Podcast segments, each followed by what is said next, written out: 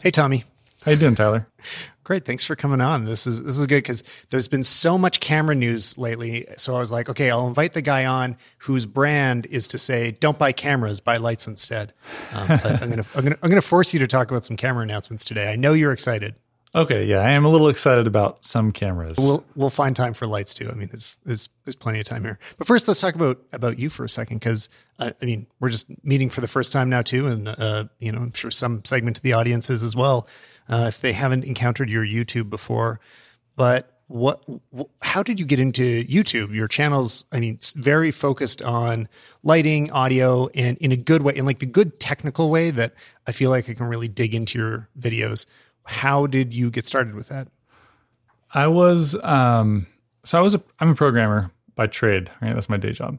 And I worked for some companies that had huge social properties, and they would post a link on their, you know, social media properties, and it would drive millions of, you know, people to whatever they were linking to at that time. And I was just the programmer there. So I didn't really own any of what was happening there, but I saw the power of social there. And then my wife was watching a YouTube video of, you know, some vlogger had like a 3-minute time lapse. She was like folding her laundry or something. It had like 50,000 views. And I was like, I could probably do better than that. And so I decided to kind of just try and figure out how to make videos. I've always been interested in photography, but, you know, so I took my Canon 6D and decided to just start making some videos. I wanted to review some tech, and I was interested in a few other things and some science stuff. And I found out really quickly that I should really focus down on a niche, or not so much focus on a niche, but like in a specific part of a niche. And and niche within a niche. But generally, I mean, that is helpful advice. Like it's relatively common advice, and I think for good reason, because it allows you to like really build a specific audience. Like people know why they're there for you, and they know what to expect. And that can be very comforting just as a content consumer. When I go look at other people's stuff, it's like, I know this is the person I go to for XYZ. Right. And that was actually one of the most challenging things of me getting started on YouTube, was like the fourth video I made, I hadn't focused yet. And it was the day after Pokemon Go came out. And so nobody could focus then anyway. Yeah. We were all very distracted at the time. Well, the problem with that was I'm a programmer, and I know how to, you know, write code and do things. And so I hacked Pokemon Go, and I showed the world how to do it. And that video, you know, went viral for me, you know, got 500,000 views, and I did a little series on it. And that's how I got my first 1,000 or so subscribers. But I didn't want to do anything with that series after the fact. I wanted to get back into like technology and, you know, learn more about filmmaking stuff. But no one would view any of my videos right when I got started doing that, because they were looking for, you know, how to hack your phone better or something. And that really kind of put a damper on my growth, because every time I'd publish a video, you know, 1% of my subscribers would click on it, and they would only watch it for a few seconds. And so my channel wouldn't grow. And so I've since pruned, you know, most of those videos off of my channel, because that's not what I want to do. I want to do stuff with filmmaking and obviously lighting. And so that's, you know, for anyone that's listening to this that wants to start something and grow, you should focus on something from the start. Well, I mean, I'm hoping I'll start focusing on something any day now, but because it is good advice. I mean, it is challenging to jump around. And I think a lot of people see really big, successful vlog channels or lifestyle channels, and they're like, that's what I want to do. Like, that'd be great for me. But then you realize it's much, much harder to build that audience. Like the people that are watching that, I mean, it can work and it can be bigger, but it's so much more challenging. It's more of a long shot. You have more of a sort of a guarantee of views if you are one of only a few people covering a topic, because there's a lot of people that are still interested in lights or V-mount batteries or whatever it is, you know? So I totally think you're doing something good. So the lights, so my neighbor was a producer, and he made big commercials. Their firm did the bong sound for Inception. You know, he had experience and stuff. And so I asked him to watch one of my videos and give me some feedback. And this was only, you know, a couple of years ago. He said, you should buy some lights. And you took him very seriously. You're like, okay, I'll buy all the lights. Well, first I was looking for... First I was looking for reviews on lights. And every YouTuber had a video about the Aputure 120D Mark, you know, not the Mark II at the time. It was just the 120D. And I couldn't afford the 120D yet. So I was looking for alternatives, and then I found the Godox, you know, brand, and they have some really cheap, affordable lights. And then I bought like a used Aputure light a little bit later, and then I compared them, and then it's kind of snowballed from there a little bit, as far as collection growing. And I'm wondering if this light is better than that light. Well, which one's next? And then a couple of companies got in touch with me. We'll dig deep into lights in the second half of all of this. Let's go light crazy, because I love lights too. I mean, a lot. I think you're 100% right that people focus way too much on cameras, lenses, the thing you hold in your hand, whereas the surroundings can be so much more important. You know, lighting, how you treat your room for sound, staging, anyway, we'll get into it. But sure. The A7S III was announced, and now we've got it to compare to the Canon R5, R6. All these things are crazy. I've been saying we're spoiled for choice for a while now. Like already, like a year ago, I was saying this. I'm like, oh yeah, we got tons of great cameras. So many good cameras out there. Now, what comes after spoiled? Like we're spoiled rotten. You know, it's just we have everything we could hope for, and I don't even know what to think about it. I mean, I'm kind of overwhelmed. By the way, if anybody's watching the video version of this, my AC is broken, so I'm doing everything I can to keep my body temperature down, because I walked in here and it was, like 33 Celsius, which is a lot. So what do you got there? Is that a bottle of Febreze? This is a bottle. It's a bottle of water. I actually just shot the commercial. I shot the commercial for these water bottles. So again, a great reason to watch the video version of the podcast, because you can see what I'm talking about. And then, I don't know, where did I post? I'm going to post an Instagram about the video that we produced for them in a few days. But it also, not only is it taste delicious, it also cools your temperature down. So it's really saving my life right now. What camera did you shoot that commercial with? The C200, my favorite camera that I've owned. I know there are other favorite cameras out there that I could have if I did own them, but I really do like the C200. Before we go into the Sony, you've mentioned your dream camera right now is the Canon C300 Mark II. And I kind of share that with you. I'm a little bit split between that and C500, but what is it about the 300 Mark II that attracts you to it? It's several $1,000s cheaper than the C500.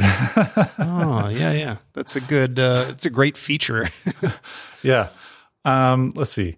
I really like Canon's autofocus, and I know that, you know, the pros are like, pros don't use autofocus, but I think that that's not true anymore. Yeah, I think as a solo shooter, you know, someone who does everything by myself, it's incredibly helpful to have a reliable autofocus system.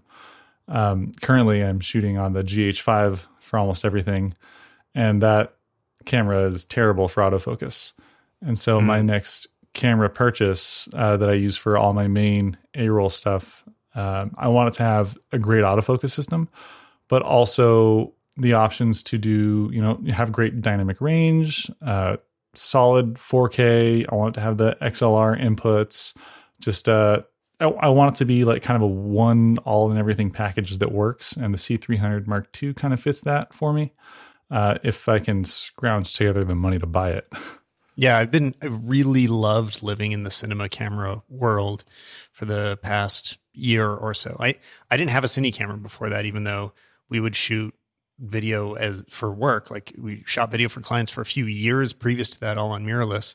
And finally I stepped it up, and I really like those extra features, things that I feel like are hard to move away from. And that would even be hard if I was using, let's say, this beautiful new A7S III is... lack of internal NDs. That's such a struggle. I mean, I know that there are good variable NDs out there. There's actually a lot of good new choices like PolarPro, Moment, like a lot of really solid mid-priced ones that do a better job than older variable NDs. But changing them drives me crazy. Like I really don't like once you have to change lenses and then you have to take it off and put it back on, and the lens cap doesn't fit on the front of it. It's just not that convenient. And it does get smudged sometimes. Like there have been times that I put the next lens on. I realized there's a little fingerprint on there because I was trying to change things too fast. That just doesn't happen with the C200 or with cameras that have built-in NDs. So that's huge. XLR is just for ease of use. But other things that are now starting to change are like infinite record times. So we're seeing that in what Sony's doing. Anyway, I don't know why I'm delaying the Sony so much. Let's just dive right into it. Well, hang on. VMAT batteries. Sure. That's the last thing I want to talk about. Is I want the ability to use VMAT batteries for everything because I have so many of them. So switching between all the different little camera batteries and NPF batteries and all the different styles of batteries. I have a whole like section of my closet dedicated to just charging different styles of batteries. I just want to stick with V mounts. I actually just got my first V mounts this month. This is the first time I've been able to start using V mounts. I was using the internals even for the C200 until recently because it doesn't have a mount on the back of it. Like I don't know. I guess like Blackmagic's kind of have that built in, or Reds or Alexa's, and the C300, I think you have to buy that extension unit. It's an extra unit. Is that how it works? But obviously you can rig these mirrorless cameras to take a V-mount. A lot of people do it with the Blackmagics, for example. Does that not feel like an option for you? Or no, it's it becomes unwieldy, I think. And when you're trying to rig up a mirrorless camera to, you know, a small mirrorless to have all the features that a cinema camera has, then it's just like... Get a cinema camera. yeah, I know. I've done that whole like rigging up of a mirrorless, and I really don't enjoy it. Compared to as you rig up a cinema camera, it feels like this perfect little box that still like the shape stays the same and it just expands a little bit. Whereas a mirrorless starts feeling like a crazy spider that's about to fall apart. Like the legs are going to come off because it's shooting out in every direction and everything is so disconnected. Whereas, it's much more, you can have something so much more integrated with a cine camera. The thing that's really helped on the C200 lately is I've added the bright tangerine cage to it, which is awesome. Like having a nice cage goes a long way. Okay, but yeah. I got to get to the Sony. Okay, because that's all anybody else cares about. Okay, so this, I mean, first, just what is this camera? I didn't pull up the spec sheet in front of me, so I'm gonna have to do it a little bit from memory. But like the biggest things are actually the ones that people are kind of glossing over because they expected it, which are 4K 10-bit 422.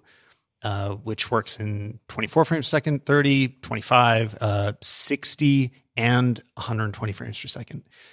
That is the biggest thing because these cameras, the A7S II and the A7 III, already had S-Log II and S-Log III, but you would never use S-Log III on the A7 III. Like you shouldn't, just don't touch it because 8-bit cannot handle that squeeze of the dynamic range.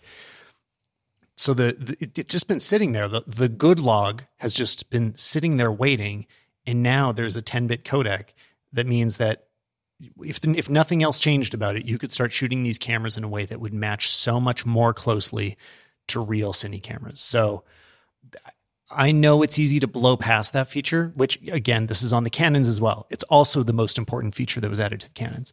But this is super important. Like this is what will move these cameras to be much more of a professional tool than any of the mirrorless that came before. I'm excited about the 12 megapixels because that means I actually am though, because I think it means the photo sites are bigger and so it collects more light, which is why it can see, in the, night vision basically.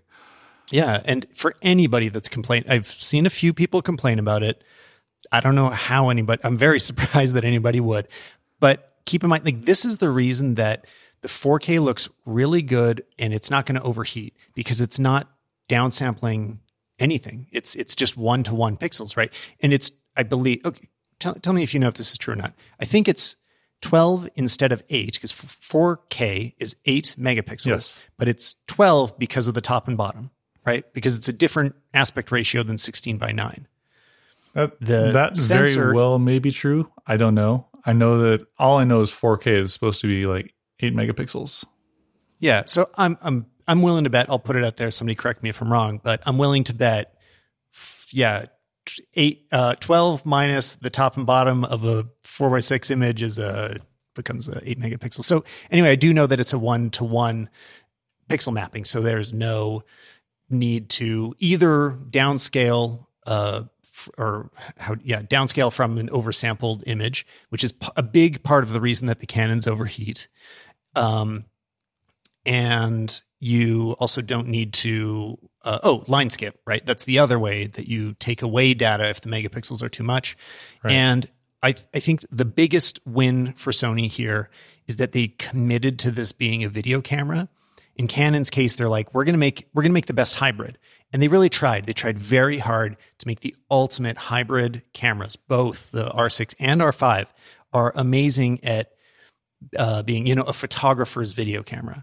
So kudos to them for that. I still think Canon did a very good job, but I think they're going to get killed in the press because the overheating is a very real issue. And it means that even though this is a great stills camera, it is kind of failing in the video camera department in a big way. And the Sony's not. The Sony's, like a little perfect. I don't know. It seems like it's the first, small mirrorless that Sony's actually listened to people on. They moved the little headphone jack up. So if someone is using the flippy screen, it's not going to get in the way of the screen. That's really cool. And a lot of people are going to say it's a vlogger feature, blah, blah, blah. Sure. But it's also convenient. Yeah. It's also a professional feature to be able to turn it back and forth. Like this is something that I do with the C200 all the time, is be able to maneuver the monitor so that other people can see it. Sometimes it's the person, like if you've got a director on the side, they need to see it. Or sometimes the subject needs to just check their hair. Like there's a million reasons to maneuver a flippy screen. I will say a moment of let's just lay the other kind of flip screen to rest, which is the one that comes up 90 degrees, which we previously have had on the Sonys. That is actually so useful. And until I switched to the R, because again, I've been shooting, my portable video camera was the A7 III until recently, then I've been shooting with the EOS R. So I went from the 90 degree flip screen to the complete 360 rotating flip screen. And that actually, you do give something up, because you can't just hold the camera. I said this before. You can't just hold the camera, look down like it's a medium format, and compose your shot in a direct perpendicular or parallel. Yeah, I don't know if it's perpendicular or perpendicular line to your subject, right? Like you look down and the subject's in front of you. Whereas when it's offset and the flip screen comes out to the side, that is a disconnection from the reality of the scene that I find it is slightly harder to compose, because you're offsetting your hand. There's just this feeling of parallax that there is a loss there. It's maybe not worth the trade-offs. Like maybe the flip screen is enough better that, that's, I guess, why everybody wants to move to it. I'm just trying to remind ourselves that there was something good going on with the other kind of screen removing away. Well, same with, Fujifilm, their X-T3 and Nikon Z6. They've got the little acrobatic screens that don't necessarily do the 360 flip all the way around, but you can, flip the screen up a little bit towards you. I guess this is a podcast, so you can't see my hands motioning on the camera. But I hear them. But you know what I'm saying? Like how it doesn't flip all the way up, but it flips kind of up towards you. Yeah. When using a gimbal, that's so much more convenient than a screen that flips all the way around and then twists, because you can't do it for sure without taking the camera off the gimbal or twisting it around first. I still think this way when rigging cinema cameras, that I basically go for the default RED configuration. So a RED camera is a box, and at the front, there's some screw mounts for the built-in RED monitor, which is how you operate a RED. Like kind of all the controls, for the most part, a lot of the controls are on that screen. It's a touch screen, and it's directly attached to the camera. It's like part of the body almost. And then the handle is behind that. It's not a perfect design, but what I love about it, and the reason I try to replicate that in my builds, is that you get that same direct connection to the horizon line. Like as you rotate your camera, the horizon shifts in the exact same way. You don't have that offset thing. It's really helpful. Like it's better for when you're shooting looking down, and I often am. It's worse for a lot of other things. Can't do selfies. There's downsides. Just want to have that moment. Okay, but let's get into why is the A7S III crazy, and why is it stealing all the headlines from Canon's you know, this was going to be the Canon show for, you know, for the last few weeks, everybody's like, you know, RIP Sony, like Canon just destroyed you and there's, you know, nobody's ever going to buy a Sony again. And it, the narrative has completely flipped just since the last episode of this podcast. Well, everything is flipped. Yeah, I think that the overheating issue has really drilled into a lot of people. Even there's this other person, Armando. I guess he's a YouTuber and Twitter. Yeah, for sure. Armando's been on here before. Yeah. Yeah. So he did you know, he put like a huge ice block on it and he blew a leaf blower at it. He like went way out of proportion trying to get this thing to cool down, and nothing he did would work. Of course, everyone on, you know, Twitter was like, you did it wrong. You should have used more ice. You should have drilled holes in it. You know, you should have used a completely conductive piece of copper and this. And it's like, come on, you know, he did everything possible and he could not, you know, slow down or rather speed up the cooldown time or make it last longer. What you should do is not have to do any of that. I mean, that's really the answer. Like TILTA has announced that they're going to have a cooling cage for the R5 and R6, and that's just a terrible idea. I mean, it's a good business idea for them. I'm glad they saw that opportunity and are taking advantage of it. I think it's hilarious. You should not have to do that, and I bet it won't work. I'm pretty sure it's not going to have a big effect. It'll probably be marginal. I thought it was an April Fool's joke. Yeah, no, totally. I googled it right after I saw somebody post it on Twitter. I was like, this can't be real. But I should expand on what I was saying last week, because last week I was just had I even played with it? I don't know. So in the last episode, I didn't know about the overheating, and since then I've posted my review of the R6. So my overheating experiences were that during the shoot, I actually didn't have it overheat at all. It never wasn't available to record. Like I could always record when I wanted to. It's not a problem in photography mode, in like shooting stills. A lot of people have been asking about that. I don't think it can overheat. It does generate heat as you're shooting stills. So if you shoot a lot of photos and then try to shoot 4K, it may be too hot to shoot very much of it, but you won't be prevented from shooting stills as long as that's all you're doing. And the same with 1080. You can just shoot 1080 all day long, and I don't think it ever is a problem. The overheating issues for me came at the end of the day when I was just sitting around my apartment. When I was editing the video, the apartment's just kind of getting hotter because, I don't know, it's gotten hotter all day and I don't have proper air conditioning. And it that's when I couldn't shoot with it. It was just like the ambient temperature of the camera was too high and I wasn't using it. I hadn't used it for 2 or 3 hours, and I looked down and it tried to turn it on. And it's like, oh, you can only record for 10 or 15 minutes right now. So that's a huge problem. You know, if you live somewhere hot, I live in Canada. I don't even live somewhere hot, and it's going to be a real problem. So, and another interesting thing that Armando said, I think this was in the comments of my video. He was saying that the R6 might actually have worse overheating issues in 4K because it's always oversampling. It's always taking a 5K image and bringing it down to 4K, which is part of the reason that it looks so good. The default 4K mode on the R6 looks better than the default 4K on the R5. You have to turn on HQ mode on the R5 to get the betterness out of it, and then the R5 starts looking better, because that's when the R5 starts to oversample. Otherwise, if the hopefully this isn't too much jargon. No, following it. If the R5 is line skipping, it's blurrier, and if the R6 never line skips, it's always oversampling, so it's always sharper.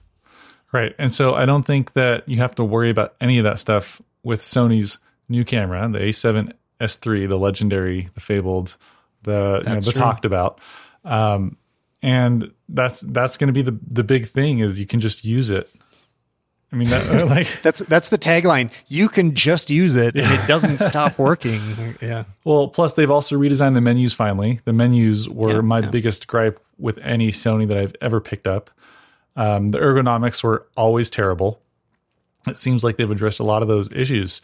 And so when last week, and, you know, as early as, you know, yesterday, I was saying I still want the C300 Mark III. I've also used the Fuji GFX 100, which is it's a big camera. I mean, for what I've used, is I'm used to like the small mirrorless stuff. That's, you know, a significantly larger camera than, you know, physically than the others. And all the lenses for it are also very big. So I would equate that to a cinema camera because just the size and the weight. Now, I know they're different and the cinema camera ergonomics are a lot better than the medium format, you know, Fuji camera. But that being said, I think that using something like the C300 might be too big for me, what I do, trying to do handheld B-roll shots and just, you know, messing around here in my little studio. It might be too much. It might be too big. And so I've been really harping on the just by lights because, you know, you can improve your image that way. But it's also me thinking to myself, if I spend, you know, $12,000 on gear for this camera that I don't even like using, it's going to really suck. And so now Sony's come out with a camera that'll get me almost all the way there. And I've already got all the external audio stuff, lights and things. So it's a camera that I might actually consider getting and using without, you know, memeing too hard on just, you know, just by lights. This episode of the Stallman Podcast is brought to you by the new season of Wireframe, a podcast all about how UX can help technology fit into our lives. Wireframe is a show for designers and the design curious, hosted by Khoi Vinh, Senior Director of Design at Adobe. The pandemic has changed our habits and our lives, and this season of Wireframe leans into how design interacts with these changes. So you'll listen to stories like how user experience design helps people manage stress and sleeplessness, or find something good to watch on an online streaming service, or even help individuals, creators, and social causes through crowdfunding. This is a good one, too, how you can help older family members understand technology. This is actually the episode I just listened to, and you will instantly relate to that feeling of trying to explain something that feels so simple to you. And, you know, sometimes others just don't get it and you don't know why. And this episode explained it surprisingly well. Like, you feel so frustrated and why people can't understand, but you can actually come to some level of understanding. And there's an interesting example with the design of music interfaces around classical music, which skews to an older audience, but the titles of songs are extremely long. How do you solve for that? Because Spotify is designed for modern pop music with very short titles. Little details like that I find really interesting. So if you're creating content or products or whatever things that other people are going to consume, this can help you give you a connection of understanding and empathy to their experience using your product. You'll hear from some seriously impressive designers and design leaders who have built UX and UI experiences for companies like Headspace, Patreon, Kickstarter, and With Things. Whether you're into UX, UI, technology, or just curious about the way design impacts our everyday lives, I think you should check out the show. Just search for Wireframe in your favorite podcast app, like the one you're using right now, or check out the link in the show notes. So thanks again to Wireframe for their support of this show. This is so hard for me to admit that I feel like I'm in crisis mode right now, because I was comfortable with walking away from Sony. Sony's doing a great job. It's hard for me to move back and forth between systems. It's a lot of extra anxiety and, you know, it slows you down. It costs you money. I'm going to just stick with Canon because they're doing a great job. I don't know now. I mean, the Sony makes a lot of sense. Before, I always thought of it in terms of, and this isn't bad advice still, but if in somebody like your situation, it would be great to have a cinema camera for A-roll that just like kind of is bigger and sits on a tripod. You can plug your mics into it. It's just like kind of ready to go. You're not moving it around too much. And then a smaller camera that you're putting on gimbals and you're putting on sliders and you're packing up with you to vlog and you're doing everything else with. That's a really good system. I mean, it still is a really good system. And that's what I'd been thinking I'd do with the R6 or R5. But the problem is the Sony it looks like it can outperform some of the cinema cameras. Like, it will probably look better than my C200. And that sucks. Like, that really hurts, you know? And yeah, let's break down why. Like, I don't want to just throw that out. The dynamic range. Let's talk about that. Yeah, so it has S-Log3 and 10-bit, right? There is no 10-bit in the C200. It only either does 8-bit or RAW. The RAW is 12-bit. The A7S III can do 16-bit RAW on external recording, and it's ProRes RAW, which is like a really great codec and plays very nicely with Apple computers, which, you know, I had in Final Cut. And from the testing so far, and I think the best source on this so far was Gerald's video. He did like some very good tests of the dynamic range. He was saying an effective 13 stops which is comparable to his tests of the C500 and the C300 Mark III. Yeah, so I don't see a lot of reasons to spend as much money as Canon is asking for their C300 on a camera that potentially offers less usability for someone in my position. And in a lot of people's positions, you know, if someone's trying to get into, you know, creating, you know, cinematic content or, you know, wants to learn more about dynamic range or just interested in filmmaking, once you buy that C300, you're also going to have to upgrade a lot of your other gear just to use it. Tripods, fluid heads, batteries, media. Yeah, I mean, your computer. Well, you were saying how much you love V-mount batteries, but just by adding the battery. Okay, so you add the battery. That means you also need to add rails, and that amount of weight means everything has just gotten bigger. Like that stuff alone is heavier than just the camera. So your tripod, like you said, your tripod needs to be way bigger. Your slider. Even sliders that are rated for these heavier cameras, I've had more issues with them when I'm putting the C200 on it. That like, if the camera is near the top weight rating for the slider, it's way more likely to be jittery. Whereas if it's far below, it's probably always fine. It's a huge difference. And so what you were just saying, I mean, I struggle to think like, okay, if I have the new Sony in front of me and I'm able to shoot with either it or the C200, like they're both right here and there's a choice, it'd be really frustrating to think like, oh, I'm actually compromising a little bit on image quality by using my cine camera. Yeah. And that's possible. But I think the biggest challenge, all other things considered, is I'm more likely to pick up a small camera to film something quickly than to turn on a large cinema camera. In fact, I might not even want to bring that with me anywhere because it's freaking huge. Yeah. You can't throw that in your little bag or something, you know? Well, and it used to make more sense when the cinema camera was like, you're going to justify it because it's always going to look better.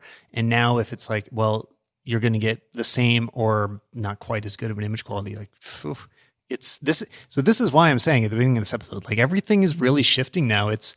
And overnight, it's just with these few announcements. I mean, a little bit of that as well with the Canon R5 shooting 8K. You know, it's still going to have some serious limitations, but the fact that it can do 8K and based on what Sony did, I'm convinced they will add C-Log 3, which has been rumored. I don't know why the rumor isn't C-Log 2. If you don't know, the numbers are different for Canon. So C-Log 2 has their most dynamic range, whereas with Sony, S-Log 3 has the most dynamic range. But even that, Canon's only rumoring to add their middle-of-the-line dynamic range. So, I don't know. I just drifted from making a point about why the R5 is good to a problem with it. But the point was supposed to be that a portable camera can still, in some ways, outperform any of the bigger cameras, which is just confusing. It's like, what are we supposed to be doing right now? Buying lights. Yes, that's true. Okay, well, we can't get to lights yet. It's still too soon. That's fine. What surprise? Oh yeah, okay, surprise, a big surprise. A lot of this again came from Gerald's video. He had the most news that was exclusive to that video, so I think it's a great watch. That this seems to be a dual ISO sensor, which I didn't read it in any of the marketing. Maybe it is there and I'm missing it, but it has dual native ISOs, meaning that the noise is basically completely clean at, he said, I believe 640 is the base ISO, which is lower than it used to be. It's great. It's a very good number. And then the higher one, I think you were saying 16,000. Yeah, I heard 16,000. I watched it too. Which is, that's high. Like, that's way more important to me than having the like 256,000 be, you know, you can see in the dark. That seeing the dark stuff I never found useful. Like I've shot on those cameras and it still looks like crap. Like, yeah, you can see in the dark, but it's like barely usable. You really have to run it through some noise reduction, and the colors are very muddy. Like it's not good seeing in the dark. You still need to buy lights, as Tommy would say. But having a higher base that is really clean so that, you know, you can be lighting with just some home tungsten bulbs and like it looks real and it looks romantic. Or candles. Great example. You can light by candlelight and it will be just as clean as when you're using a big HMI or 600 LED or whatever. That's so useful. That is extremely powerful and changes filmmaking. Yes, I agree with that. Being able to get clean images of natural life in low light environments. Previously it just wasn't possible without something like what Sony has just announced. Using Neat Video or whatever to clean up the noise is just not the same. No, and it's horrible for your computer. I have some noise reduction, but I try to never use it because all of a sudden your whole workflow just comes to a... Yeah, it slows way down. It makes things a lot worse. So whenever you can avoid noise reduction, you should. It's one of the heaviest things to do in post. Whereas whatever your camera is doing as you record, the camera's built for that. It can handle it. Another example of this was the Panasonic's, the EV1. Am I getting that model number right? That had the dual ISOs.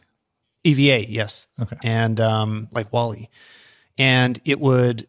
An important point about that second ISO is that it also maintains just as much dynamic range. So not only is it lower noise, or I don't know if it's just as much, but it kicks back up. So typically as your ISO raises, your dynamic range starts to shrink, but it's still excellent. I don't know if it's exactly as good, but it's still very good when you raise it up.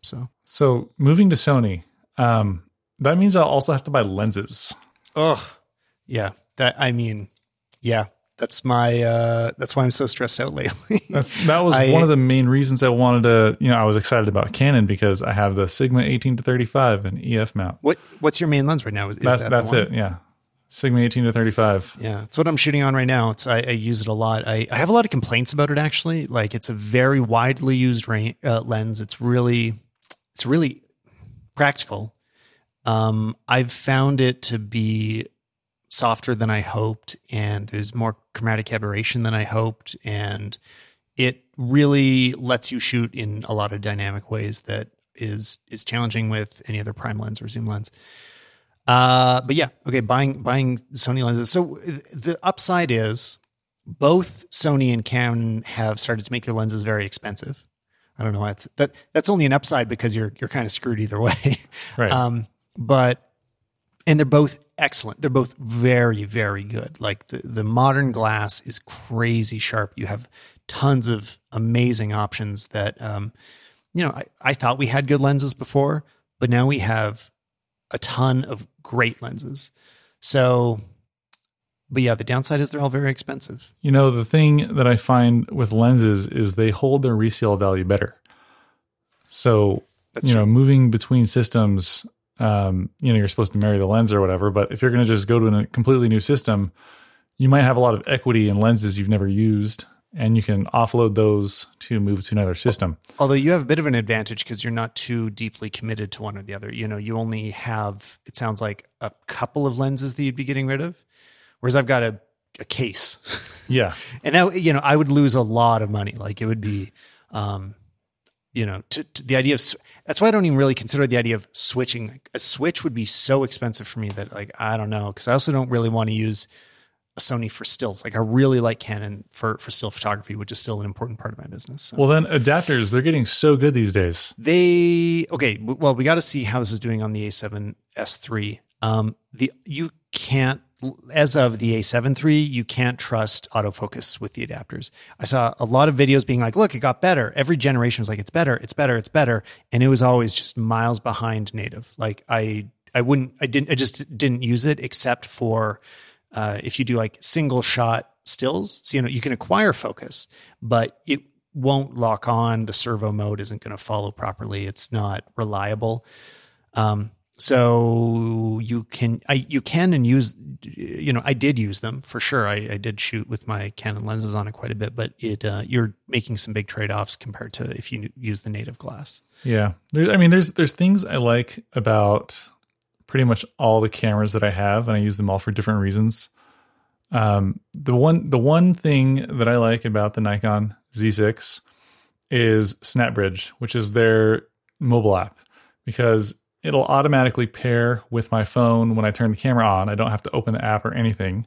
I just turn it on, take a picture, and then in like 10 seconds, a 2-megapixel render of that image is on my phone for social media. I mean, I haven't used the way that Nikon does it. Everybody's still done it mediocrely in my experience. Like I haven't had the good experience that I'm still waiting for. New features on both the R5 and A7S III and I guess R6 that I haven't tested, but Tony Northrup was talking about is the ability to just offload over the new Wi-Fi standard that writes at something like 400 megabits per second over the network. So if you have Wi-Fi where you're shooting, you can be shooting directly to your computer at like no real speed cost, which that's really good for studio shooting, not having to tether. That's really cool. I love that idea. Yeah. If it works, that's great. Yeah. I guess I'm gonna probably have to sell some stuff. Yeah. Yeah. Okay. So again, this is why it's like, this is great news, but it comes with a lot of anxiety. And also, I mean, like, let's also be honest, it's pandemic year too. It's like things are weird. And so as somebody who, you know, it's not like my photography hobby is just something that, like, I'm not a dentist just spending my free money on this. Like I need to see a return on the gear that I invest in. I need to make it worthwhile.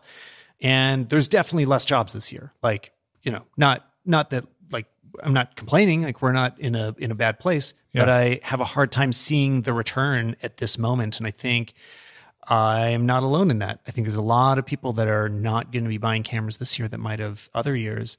And I don't think we're going to see that conversation much on YouTube because it's not fun, right? Like we all just want to be excited about this, but like, this is a time where a lot of us have to kind of like look at it and be like, you know, is this, do I need this right now? You know, I think that there's another side of that conversation.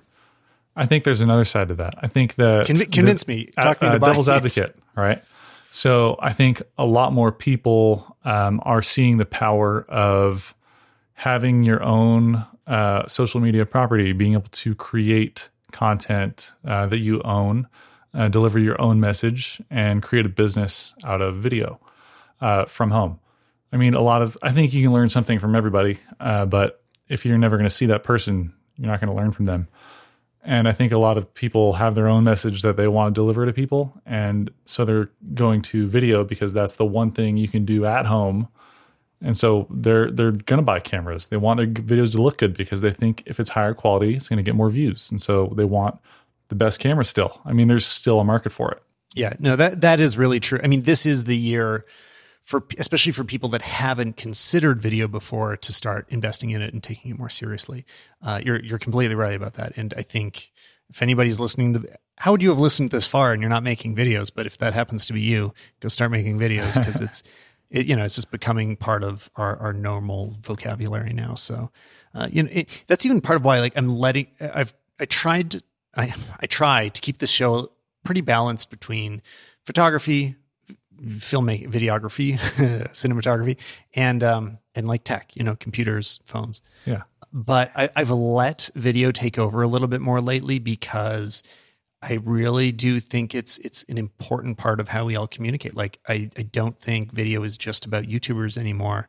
I think it's for everyone in a lot of ways. And that doesn't necessarily mean you're going to ever think about a cinema camera, but knowing these techniques and being comfortable with making a great video is such a valuable skill these days. It's a way to create that human, you know, connection with people. You want to see someone's face when you're talking to them. Of course, this is a podcast, so that's great example. There's so many businesses right now that we're seeing are having to make some kind of online transition in one way or another. And struggling with it. Even when I look at some of the restaurants that went to delivery or pickup only, and I went to a pizza place the other day that everybody's like, this is the best new place. It just opened. It's like, you know, it's spectacular. You got to go. So I pulled up the website. All the website says is, here's our phone number. Call us to order. There's no dine in right now. Like pickup only. Like what? Like I can't see a menu. I can't order online. I can't, you know, in this moment where I can't walk into your location, I can't go inside your establishment. You really got to try harder with the website end of things. Like no pictures of food or anything. It matters. No, there's not. It was just a single pager. You know, hopefully it's in development and maybe by now it's changed, but wow, it's just like, you know, I don't know. And I've run into a few other little examples of trying to order things and the service isn't great, or like all of this stuff, we all need to get amazing at it really quickly, and not the people, like we know why it's important.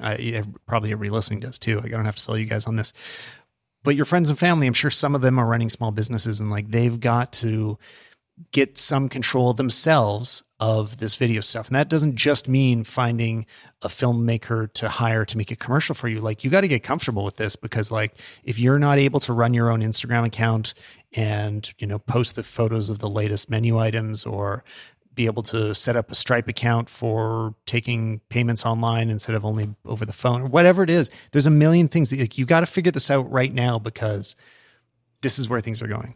That's business today. You know, maybe it's not business tomorrow, but when business tomorrow changes, you'll still have to adapt. You know, yeah, for sure. Say if being successful was easy, everyone would do it. Well, you have to do the things that maybe aren't comfortable. You have to not be afraid to learn things sometimes. So I'm in complete agreement. Just a side note, what do you program in? Like, what are you writing? So I am a PHP developer. I also do a lot of front end stuff, you know, HTML, CSS, JavaScript. I am mainly a systems architect, so I build databases primarily in MySQL, and just kind of create systems for applications, cool. APIs and things like that.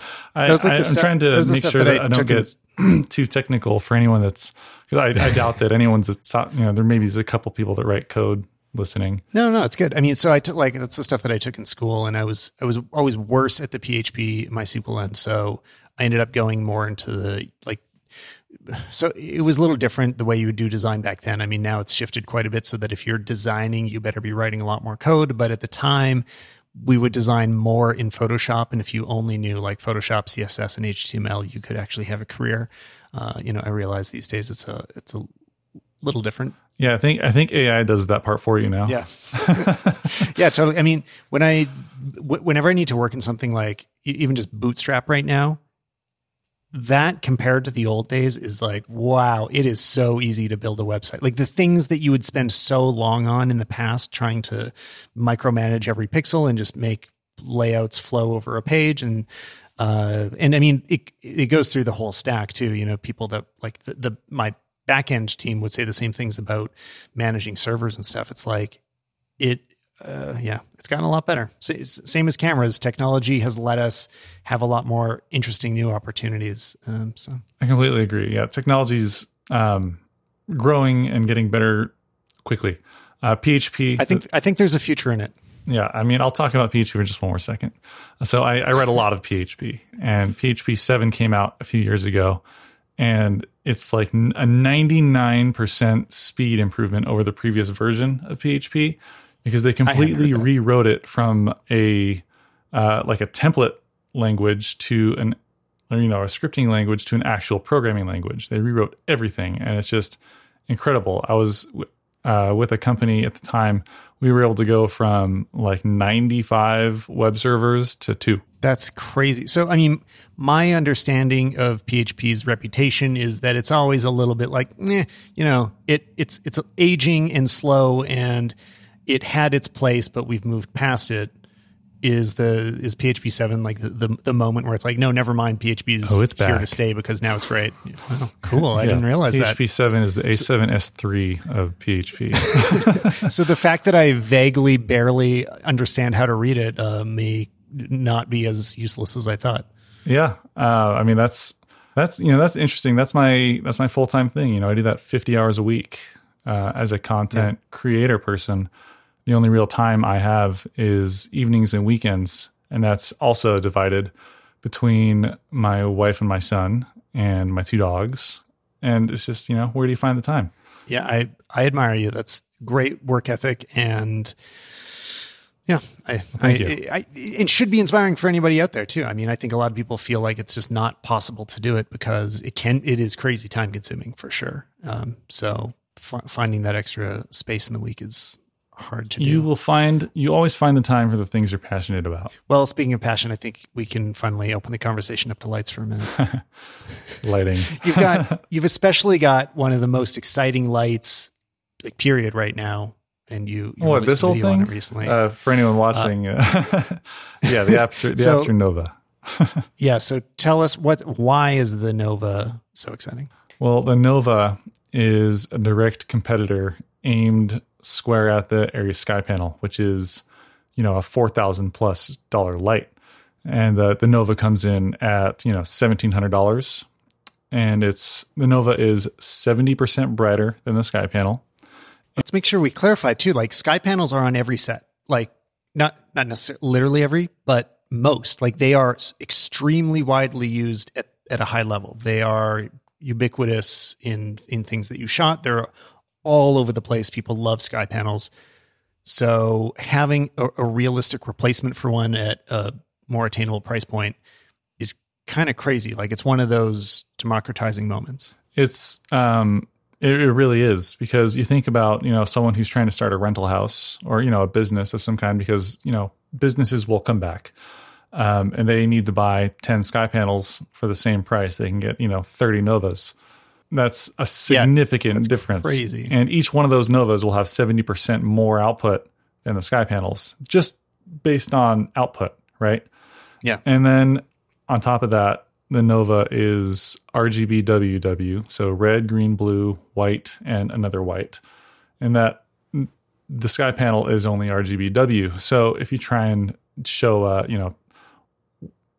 having only one white chip in the Sky Panel means that at one end of the Kelvin range, the CCT range, you're going to have really poor color quality because it's going to be using the RGB, the RG and the B chips to fill in to make tungsten instead of daylight, or vice versa. I don't remember which is which for the Sky Panel itself.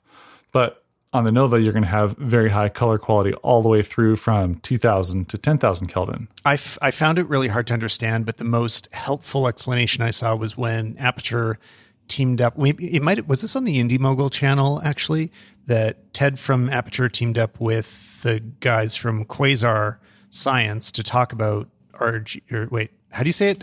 Are the W's first or at the end? Anyway, so there's more than just that. So there's RGBW, there's RGBAW, which is the same as WW because it means white or amber white, TW tungsten white. It's just or D, which is daylight. There's so many letters. I'll try to remember to put the link to this video in the show notes, though, because seeing the demonstration of what those differences are make you realize, like, oh, that's why this matters. And it's also a good demonstration of the differences between gels and using a daylight light and using a daylight light and adding gels and then using an RGB light. Was that the live event? No, there's a proper edited video, and the crazy examples is when you have a bunch of fruit lined up in it, and it's not one of those subtle differences, maybe some people notice, some people don't. If you have certain, especially your reds and oranges, you can stop telling the difference between them, and to your eye it's a world of, it's clear. It's the difference between an orange banana pepper and a red apple, and then you light it the wrong way and all of a sudden they just disappear into each other and they become the same color. It's an incredible difference, what a little chips in the technology that they're putting in these lights. But back to what we were saying with the differences between the Sky Panel and the Nova and why the Nova is so exciting. One is brighter. 2, it has better and more color. 3, it has preset buttons, which are awesome, which was my favorite feature of the light panel's Gemini, which is a time saver if you're trying to, use lights to set up a few different shots. You can go ahead beforehand, set those presets in, just dial them in with this little button. I want to show you, but it's podcast. So I'm people refraining. Watch your video. That link will be in the description for sure. Yeah, I'm new to this format.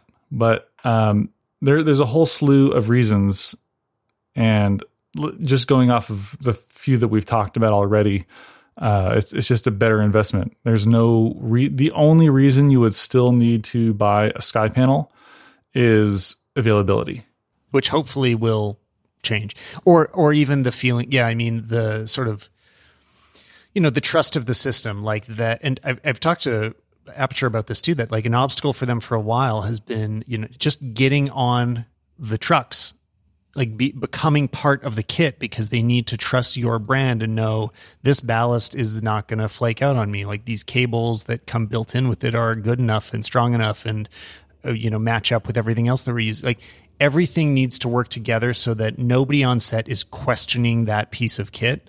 And it's not going to become the weak point that fails. And I can tell that Aputure is working really hard with everything they've done with other lights as well. I mean, the 300D Mark II was an amazing example of making that jump to like, look, this isn't just for YouTubers. Like this, we looked at what Hollywood needs and like, we want to be a part of it and we want to justify our place on that lighting truck. And I mean, this is just the most incredible example of it. And it'd be really cool if we start seeing Aputure mentioned alongside, you know, the Aries and the, what are the other ones I'm thinking of? The light mats. I mean, oh yeah, there's so many brands. Yeah. But like, so that's the next place. If I could have one request for where Aputure goes next, it would be like taking on that light mat segment where there's tons of cheaper ones. I had a Soonwell for a little while that totally flaked out. So I just, I think it's in the garbage. Like I literally couldn't fix it. I opened it up and tried to resolder it. And I was like, this is actually broken. So there's tons of those like mats out there, but right now there only seems to be light mat is a brand that is like the really good one. Maybe you can tell me I'm wrong. Hopefully there's something more affordable that's amazing out there, but you know, that's what the cinema world uses. And I love something that I can trust, which again, this is like what I was just talking about in motion. I'm saying like, okay, I know there's other cheaper brands out there, but I don't know if I can trust them. So I just want Aputure to do it because I know I can trust them. Yeah. This is the conversation that happens all over the place. Like you don't want to rediscover brands every month. Like you want to pick one and go with it for years. And there's a couple brands I've used with light mats, not light mat, the brand, but there's Falcon Eyes and then there's IntelliTech. IntelliTech is, I think, probably a little bit more reliable than Falcon Eyes, simply because you can get a hold of someone in the United States. That helps. But yeah, there's lots of brands of light matte type, you know, canvas style lights.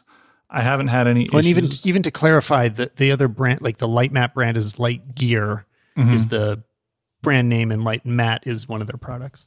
Yeah. But I do think that if Aputure came out with one and it worked with their little 2.4 gigahertz remote thing, that it would be awesome. Yeah, you're in love with that remote where I actually never take mine out of the bag. I forget that they exist, which like, I don't know why. I don't have a problem with them. I just don't. I didn't like incorporate them in my workflow. Maybe I should. It's super. Well, I mean, so everything that I do, if I implement a piece of gear into my videos or my workflow, it's to save time because I've got so little of it to actually create stuff. So if turning all my studio stuff on is just like click, click, click, then that's what I need to do. What are the most important things for people to consider when they are buying lights? Like what should they be looking at? What do people buy that they may not actually need? Like how do people go wrong? Where should they start? So many questions. So, okay, let's say you don't own a light. What's the first light you should buy? The first light that you should buy is a good key light. Something to light your, especially if you're doing like talking head videos, like most YouTubers would do, or someone who wants to deliver a message or film some type of interview or something like that. Something that can light your subject in a pleasing way. So probably something that you can diffuse, like a soft light. So I would say if you need one light and you've only got, you know, $150, Godox sells that light because it's the cheapest one. It's one color temperature. It gets pretty bright, has really good color quality. Then you drop some type of diffusion on it. That's the first step. I've always thought about just grabbing like a dozen of those because they're so cheap. Well, maybe not a dozen, but you know, a few of those because they're relatively cheap and just have them around. Are there any downsides to those Godox? Because they are so cheap. So the SL60, which is like the really popular one, or has been for a long time. I don't know if it's still the most popular one. The fan is kind of noisy, at least to my ears. So I actually ripped it out and soldered it and replaced it with, you know, a really quiet fan from Noctua, made a video on that, but then that introduced flicker at above 240 plus, you know, frames per second, but only on certain units because the quality assurance is not great, you know? Right. So there's the problem. It's a little bit noisy. Okay, so let's say you've already got your first cheap light. What are the things to look for in like just quality? What really matters? You know, there's a bunch of different ways of measuring it. Which people be looking for? Build quality and feature set are really important, especially once you use the light for any period of time and you want to move it around a few times and, you know, put it on a light stand, take it off. It needs to be a durable tool because if it falls apart, then you wasted your money. Just like anything you would want to buy. And then, understand that. And then there's features like, can it be battery powered? Because otherwise you're going to be attached to a power outlet all the time. And then obviously the light quality is super important, which is there's a few different metrics. There's CRI, which is the old metric, which everybody talks about, but nobody uses. And there's TLCI, which is the more modern metric that is better than CRI, but it's still already outdated. And then there's like TM30 and a couple others, but the big and the most important one to look at now is SSI, which is the Spectral Similarity Index, which is how close is this light to a known light source? And that's the one that Curtis Judd uses. So, and what is a good rating for that? What should we hope that the light we buy is? Above 80 is fantastic. 85 is like spectacular. And that's what the Nova has. Well, I want one. Yeah. Okay. So that's in terms of the quality of light, which is going to affect things like color reproduction. Again, like I said earlier, you can see these differences. They're not just make-believe. What about output, especially in terms of like what numbers can we start using on a regular basis to really measure output? I feel like still today, a lot of us still talk in terms of what is it like compared to a 1K or a 2K or a 10K? Like we still look at these old tungsten lights and we're like, well, I know how bright that is in my mind. So let's just translate it to that. Yeah. Obviously some of these, you know, there are metrics that can quantify this output, but they're mixed and there are a lot of them and they don't seem to be used in the same way by every brand. When can we find one number that we try to judge all of our lights against just to know how bright it is? This is such a basic thing. Yeah. What number should we be looking for? So, I mean, there's not one number to look for. I use Lux. Thanks. Yeah. I use Lux because that's just what I've been measuring all these lights in this whole time. And that just seems like the thing that I should use. There's also like lumens and then there's foot candles. Those seem to be the big three that people kind of look at. There's probably more. But so what would be a reason to which one is likely to win out? Like, I don't think we'll live in a world where like every time you discuss a light, you mention six or seven different properties about it that are all generally measuring, you know, just output, like output and color quality. When you say like SSI is likely to be the final measurement that we end up using for color indexing, which one do you have a favorite for output? Or I like Lux. And what does it tell us? Like what does a specific Lux number say? Like, I think you were saying that was the Nova 9000. Am I remembering that correctly? Yeah. So the Nova has a Lux output. Well, they market only a Lux output of, 9,000 lux at 1 meter away. And that's how I have been measuring things. 1 meter away, you measure the lux output. I like that one because it's a big number and it's, you can get really fine with it. Foot candles is how much light is, one candle from a foot away is a foot candle, right? One little candle light. That's a foot candle. Now, I think that's hard because I can understand that it's only one foot candle. How many lux is that? I don't even know. I haven't measured that, right. But I don't know. This is part of the challenge too, is it's like, okay, so this is how bright it is for 1 meter away. I don't know if the beam is focused in different spreads, then that's going to matter in different ways for the output of your room. So like, correct. Let's say I'm just trying to fill a space. So often the ambient light in my room right now is being raised by just bouncing a 300D into the wall. And it's sort of like, it's kind of bouncing around, filling up the room a little bit. That output is so diffused that like if you only measure that in the center, you'll get one reading. But then if you take the new Nova 300, its output, it has either similar or maybe a little bit more output, but it's spread, right? So like It's not as focused. So will that fill the room in the same way? I get what you're saying. So what I've been calling that is the quantity of output, which is, I don't know really what the measurement is to determine that other than like reading a spectral graph of some kind or measuring it a whole bunch of different ways and then graphing it. But the way I liken it is you could measure the lux output of a laser pointer and it would probably be, in the millions, right? But you try and diffuse that laser pointer and you're not going to be able to light yourself. Yep.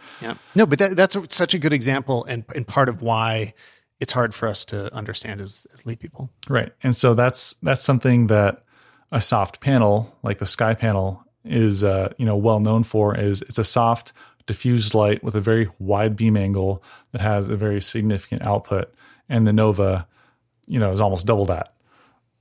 And it's already soft. There's no spotlight. There's no Fresnel. There's no focusing. It's just diffused wash, complete ambient, 120-degree beam coming from something like Nova. Okay, here's me. I'm going to be stupid for a minute. And here, I've never understood correctly about Fresnels that they are effectively, it's like, in a way, it's sticking a magnifying glass on the front of your lens a little bit, right?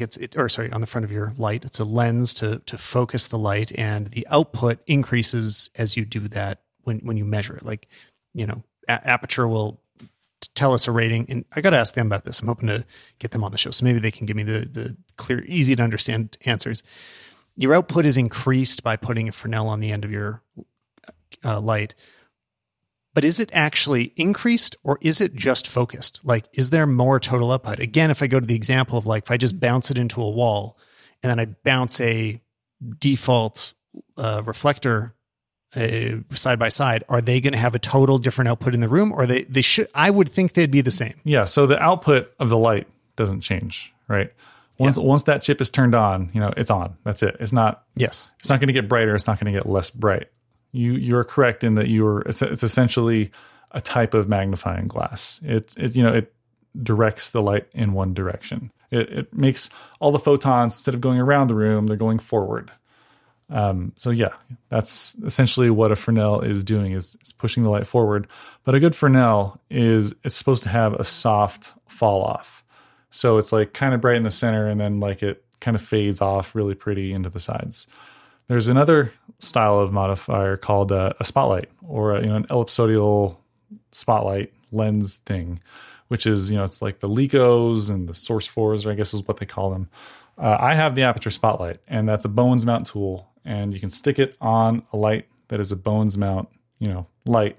And that has much more of a magnifying glass and is focusable. And so that is a much more directional light that you can carve out shapes on. That's what you would use to, they have these things called gobos, which is like a little lasered out design. You could put your company's logo on it or something. You stick that in front of it, and then you'll focus it to the back of your wall. And that is the purpose of a spotlight. And that's going to be a lot brighter, I think, than a Fresnel, because it's much more focused. Yeah, that's, I guess, I hope that answers your question. Cool. Yeah, no, I think it does. I think there's a wider gap. Fresnel is one of the tools that there's like a wider gap between people like knowing how to use it and thinking they might want one, because it's like, how do I make this useful compared to a softbox? Softbox, it's like, oh, sure, yeah, just stick it on and now my light looks the way that I wanted it to, because that's how YouTubers are doing it.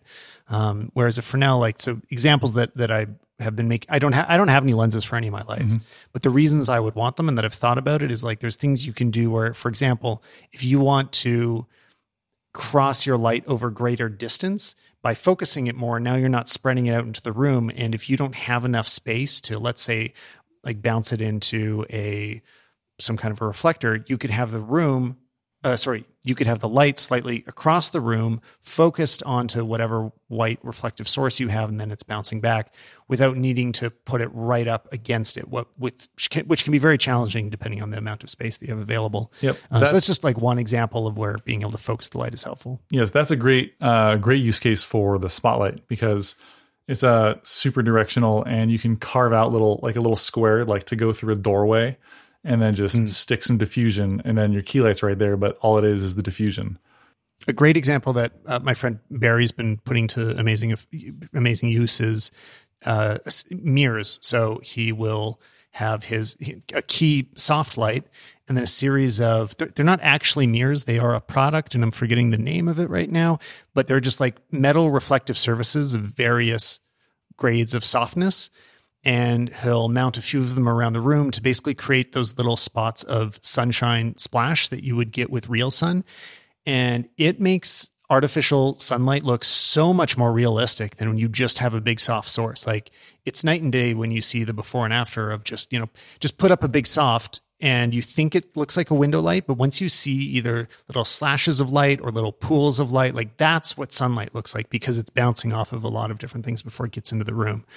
So I don't know. It's just it's a really interesting technique that I haven't started applying yet, but I'm going to investigate. One thing I've used the spotlight for was I was doing a little short film for one of the Aputure contests with some friends. And we used the Aputure spotlight as a key light, but using the ceiling as the key light. So we had the Aputure spotlight, kind of down out of frame or whatever, because we needed the whole scene to not have equipment in it. And there was a little spot behind a little teeny cove in a wall up on the ceiling. And I just bounced it off that. And that was our key light, was just the reflection of the light off of the ceiling. It worked really well. I do that kind of thing all the time. It's super helpful. Oh man, I could talk about lights forever, but I guess we don't have forever. So people are going to have to go to your channel to check it out, because you're the light guy, and I appreciate your very in-depth analysis of all the lights that I desperately want to buy. So thanks for coming on, Tommy. Hey, thanks for having me.